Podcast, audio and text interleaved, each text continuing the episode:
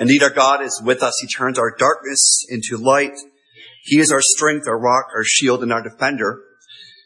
Uh, I began a series which I'm in the midst of through the uh, armor of God at Grace, and so I'd like to take up the first part of that series with you. And as I come back over time, we'll work through that uh, together. But today, we our text will come to us from Ephesians chapter six. Ephesians six, we'll read verses ten through twenty. Our text will come from verses 10 through 12. So read of the full armor of God. We'll lay the battle plan t- today, and we'll take up those pieces of armor at another time. So beloved, hear the word of God in Ephesians chapter 6. Finally, my brethren, be strong in the Lord and in the power of his might. Put on the whole armor of God that you may be able to stand against the wiles of the devil. For we do not wrestle against flesh and blood, but against principalities, against powers, against the rulers of the darkness of this age, against spiritual hosts of wickedness in the heavenly places. Therefore take up the whole armor of God, that you may be able to withstand in the evil day, and having done all, to stand. Stand therefore, having girded your waist with truth, having put on the breastplate of righteousness, and having shod your feet with the preparation of the gospel of peace above, above all, taking the shield of faith with which you will be able to quench all the fiery darts of the wicked one, and take the helmet of salvation and the sword of the Spirit, which is the word of God.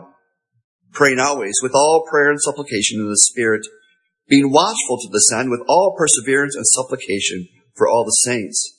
And for me that utterance may be given to me, that I may open my mouth boldly to make known the mystery of the gospel, for which I am an ambassador in chains, that in it I may speak boldly as I ought to speak. As for the reading of God's holy word this morning, we add his, his blessing to it. Beloved people of God, help to be saints, as we look at the world around us, and we don't have to look very far, do we? To see that things are not as they should be. Things are not right. Things are not well in our world. Things are not even often well in our own souls, in our hearts and in our minds. To state the obvious, beloved, life is often hard. When I preached the sermon that very weekend, there was a woman in our church who watched her 16 year old grandson slip and pass away into death. I'm sure that even as we think about these things, there are those gathered here this morning who are thinking of difficult circumstances. Perhaps it's a diagnosis in the family or even in yourself. Maybe you too have lost a loved one. We've just come out of COVID times and there's untold frustration and difficulty and bitterness that that caused. We know our own hearts. There are those who struggle with fear and depression, with anxiety, with feelings of constantly being overwhelmed. There are those who struggle with bitterness, those who struggle with anger, those who struggle with feelings of insignificance or feeling unloved those who struggle with severe temptation, those who struggle with guilt over sins in the past. And so then, beloved, that faces us with this question, how does a believer face each and every day? How do we get up in the morning and do battle with life? That life that God himself has given us. Do we seek to overcome these obstacles? Do we seek to do battle merely in our own strength? Mind over matter, so to speak? Do we try to overcome these problems with rugged individualism? Be a self-made man, a self-made woman. Do we try to pull ourselves up by our own bootstraps? No, beloved, our God calls us to be strong in the Lord and in the power of His might. Verse 10 of our text. And so indeed to rise up and do battle with the forces of evil that are all around us this war that's taking place even in the heavenly places. We do not ever do it in our own strength. And so as we take up this text this morning, our theme will be this. Believers are called to spend their lives wrestling with the forces of evil. Believers are called to spend their lives wrestling with the forces of evil.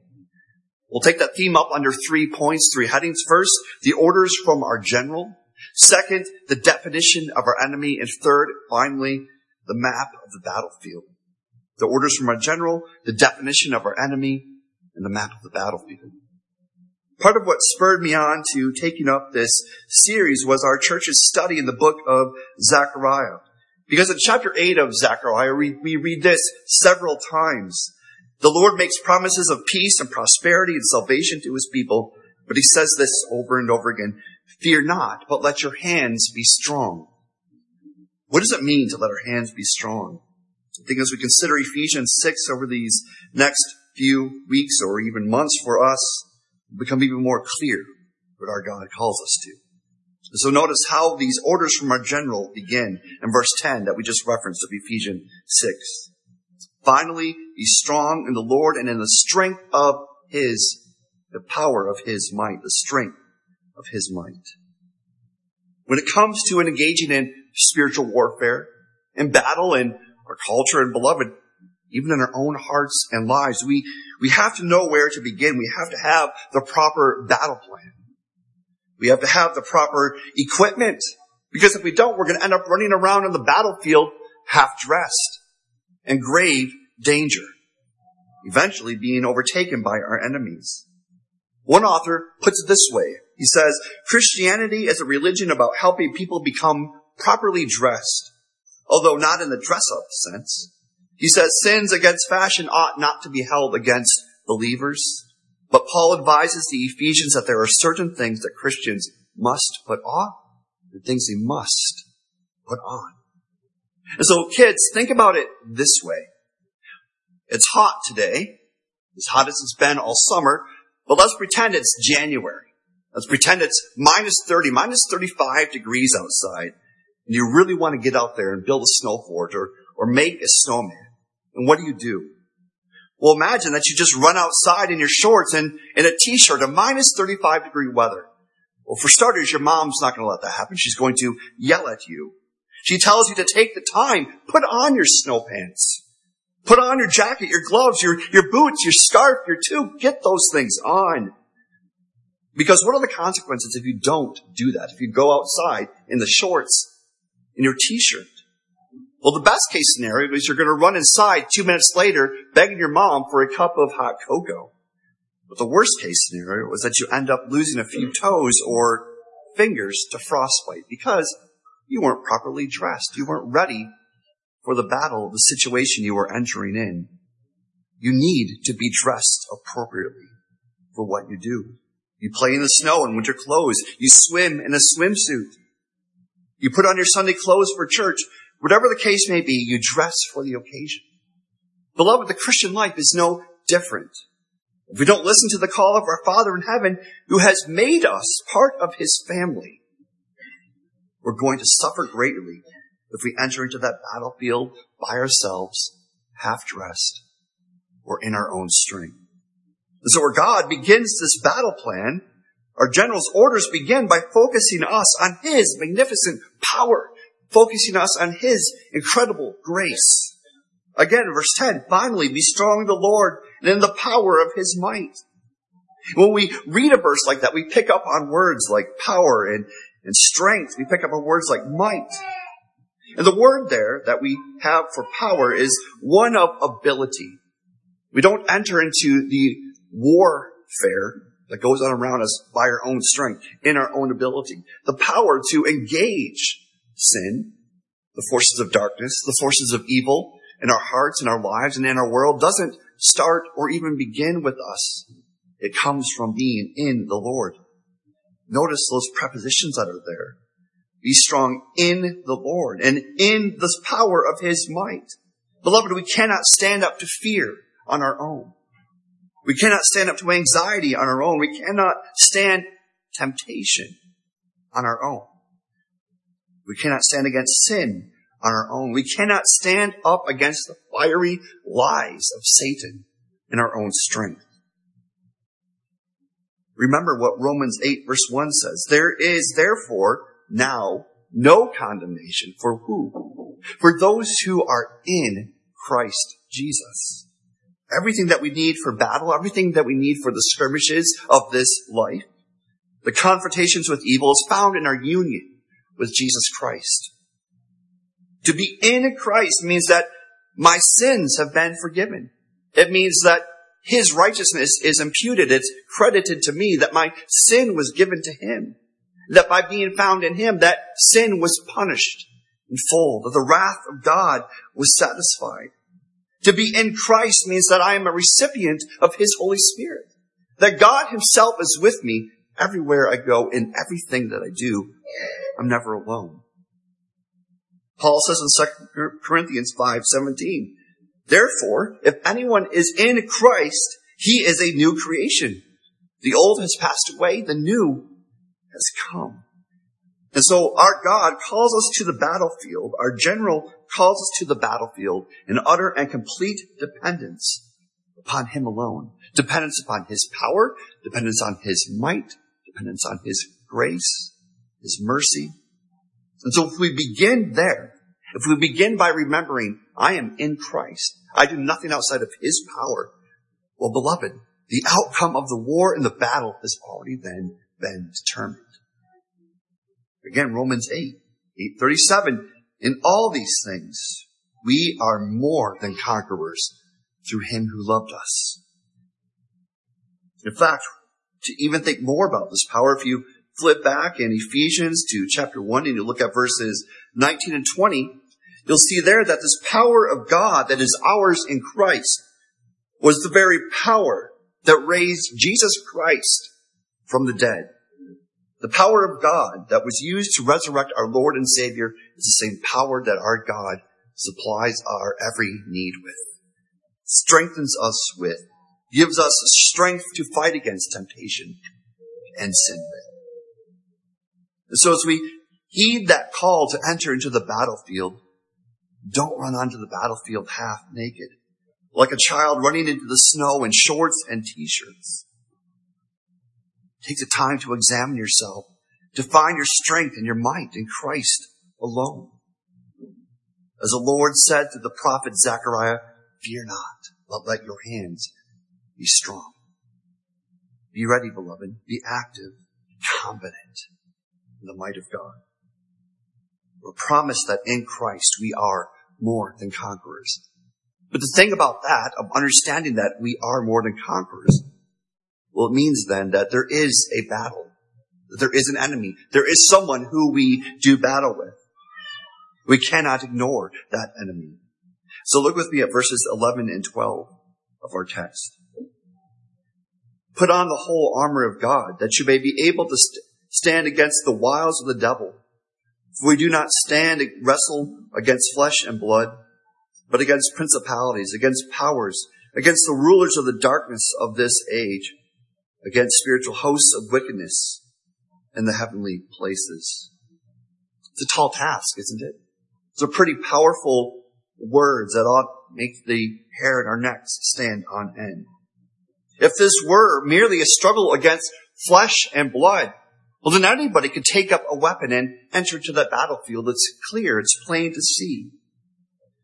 But beloved, our enemy is someone who is far more formidable. In children, that's a word that means something that's intimidating, something that's dangerous.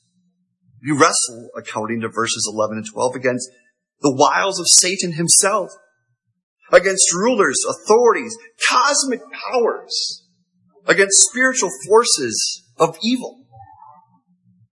As Ian Duguid puts it, if that sounds scary, well, it's meant to be. The devil is very real, he says, very powerful, far too powerful for us to take in our own strength. Congregation, Satan is a liar. Satan is a loser. One who's defeated by God. He's no match for God. Christ is crushing him underneath his feet. But beloved, he is no sloth. He is dangerous. Peter says in 1 Peter 5 verse 8 and 9, be sober minded. Be watchful. Your adversary, the devil, prowls around like a roaring lion seeking someone to devour. Resist him, firm in your faith, knowing that the same kinds of suffering are being experienced by your brotherhood throughout the world. The same type of suffering is being experienced by your brotherhood throughout the world. Satan prowling like a lion. The Christian life congregation is one of battle, one of suffering often. It's why the church today is called the church militant. Yes, we are redeemed. We are saved. We're forgiven of all of our sins. We have peace with God through Christ. We have peace with God through Christ. But we're not experiencing all of that in its fullness yet. It's why we sing stanza five in the church's one foundation. Mid toil and tribulation and tumult of her war, she waits the consummation of peace forevermore. Till with the vision glorious, her longing eyes are blessed, and the great church victorious shall be the church at rest. Think about that for a moment.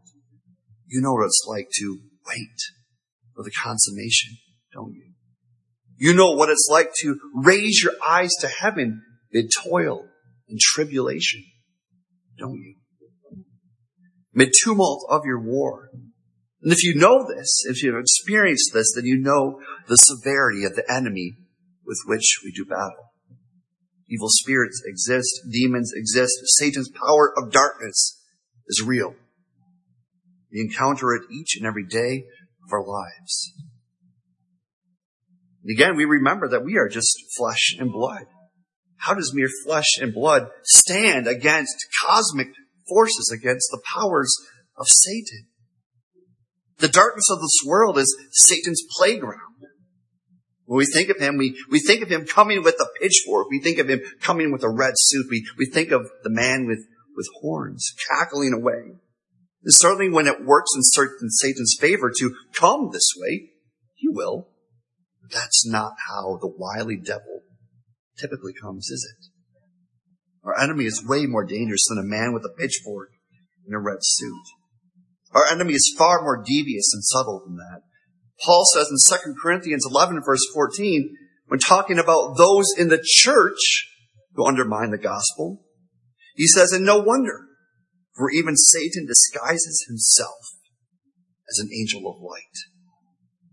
Don't underestimate the enemy.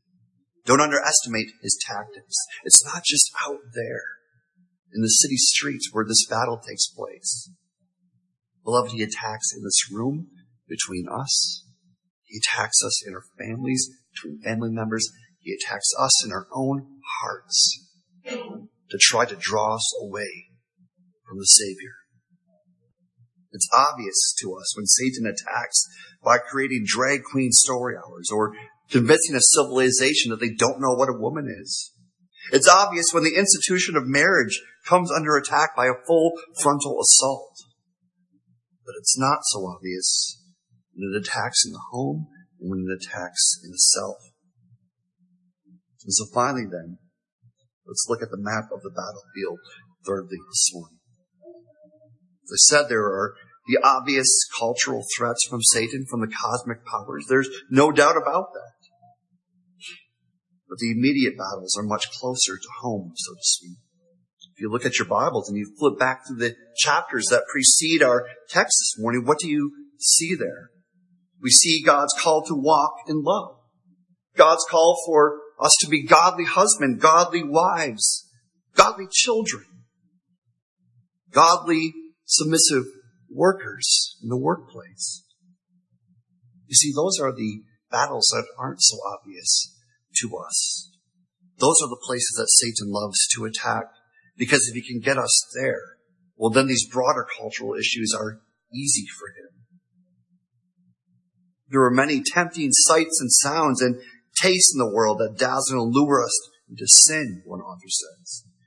Satan doesn't often come with the bitterness of sin. He entices us. He makes it look good. How is Satan attacking you? How are the forces of darkness crouching up in your own life? Your own thoughts, your own desires, your own patterns of thinking, and beloved, your own actions. How are you doing battle in these ways? Fighting for your relationship with your wife and making that a godly one. Beloved, fighting for your own children that they may be raised up in the fear and knowledge of the Lord Jesus Christ, to be prepared to face a world and the wiles of the devil. It's why we do things like we have this coming week with, with Summit. Send our young people to places like this where they can be encouraged, where they can be built up and build spiritual muscle, Be equipped with this armor. Be amongst like-minded believers. They may be encouraged and built up in the faith. That's spiritual warfare. So don't underestimate Satan, the prowling lion, his deceit, his lure, his allure, his lies. That's why we must end where we began, the power, the hope of our God. We're not alone in this battle. We're not left to ourselves. Notice this is the armor of God, the armor that comes from Him. Not something that we build, not something that we come up with, something He graciously, mercifully gives us, that He equips us in. Again, we do this in His power. A power source is no good unless it's connected to something. I can admit that there's a power plant somewhere, but unless I plug into that wall, I'll have no power. So beloved, as we face the battles in our own hearts, as we resist temptation and desire to flee from Satan, as we seek to build families where Christ is central, where the gospel permeates in every single aspect of home life and work life and school life and all of that, all of these things, we do so looking to the author and perfecter of our faith. We do so looking to the power of the Holy Spirit. We do so as we're connected to Him. Remember that in Christ, the one who is our salvation, who is our strength, who gives us this armor. So where are the rulers, the authorities, the cosmic forces, the, the spiritual forces of evil? Where are they tempting you today? Where are they attacking you today?